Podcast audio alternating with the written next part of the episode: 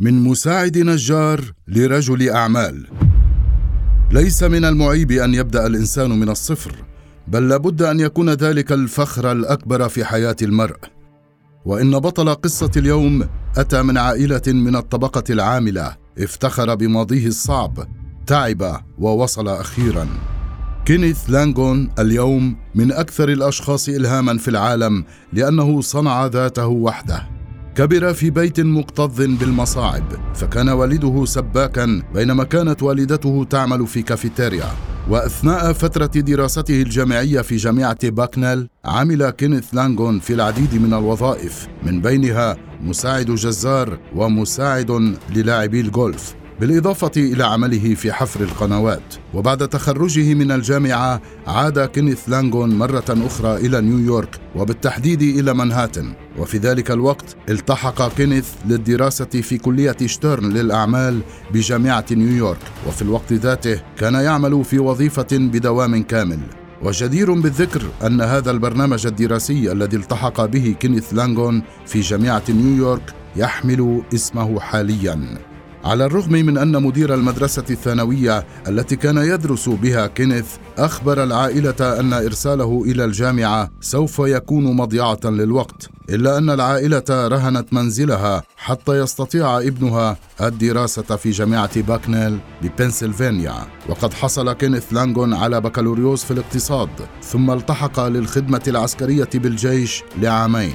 وعقب انتهاء فترة خدمته العسكرية عمل كينيث في إدارة الاستثمار بشركة Equitable Life Insurance. وفي عام 1960 حصل على ماجستير في إدارة الأعمال من جامعة نيويورك. وقد استطاع كينيث من خلال تضحيات والديه تحقيق مستوى من النجاح فاق جميع توقعات والديه سواء في دراسته أو في عمله أو في مجال الأعمال الخيرية حيث تبرع بمئات الملايين من الدولارات للجامعات والمستشفيات وغيرها من المؤسسات الخيرية. كان دائما يسعى للنجاح والاستقلالية فانطلق في حياته العملية في شركة خدمات مالية في وول ستريت. ومن خلال ما كان يجمع من أموال قرر تأسيس شركة هوم ديبوت التي أصبحت اليوم شركة ضخمة. لم يعلم عند تأسيسها أنها ستكون بالعظمة هذه. اكتسب كينيث لانغون شهرة واسعة حينما سعى لشراء بورصة نيويورك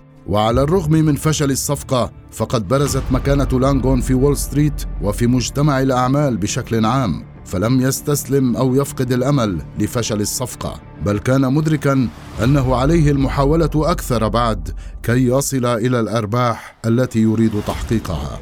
استثمر كينيث في شركات التقنية الحديثة والمشاريع الصناعية العملاقة وبالتالي أصبح من كبار رجال الأعمال في العالم خصوصا أن إدارته لشركة هوم ديبوت قد أغرقته بالأرباح. بحيث حظيت بانتشار واستحسان كبيرين. ويعتبر لانغون أن هذه الشركة هي أهم نجاح حققه فهو تعب كي يصل إلى هذه الثمرة.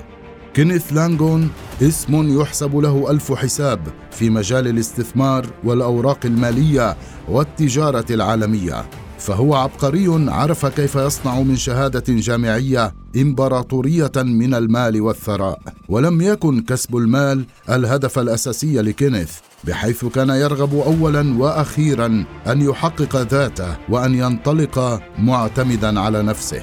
وبالفعل بفضل الاجتهاد والمثابرة حجز لانغون مقعدا بين الأثرياء والملهمين في العالم. ثروة كينيث لم تكن الأموال الطائلة أو الثروات. بل كانت حصاد الأعمال الخيرية التي كان يقوم بها فهو من أكثر المحبين لفعل الخير ولمساعدة المؤسسات. وقد دعم الجامعات ومراكز الأبحاث لأنه يعتبر أن الشباب المثقف هو أساس المجتمع الناجح. ومن أجمل ما قال كينيث للشباب الصاعد كان احرص على أن تتعلم كل شيء في الجامعة فلن تتاح لك الفرصة مرة أخرى. وإذا فقدت إيمانك بنفسك فسوف تفقد كل شيء. ولا بد أن تكون هذه العبر من أغنى ما يمكن للإنسان أن يكسبه في الحياة. فالنجاح الذي وصل إليه كينيث كان بفضل إيمانه بتلك المبادئ الذهبية. وأنتم ما هي أسسكم للنجاح؟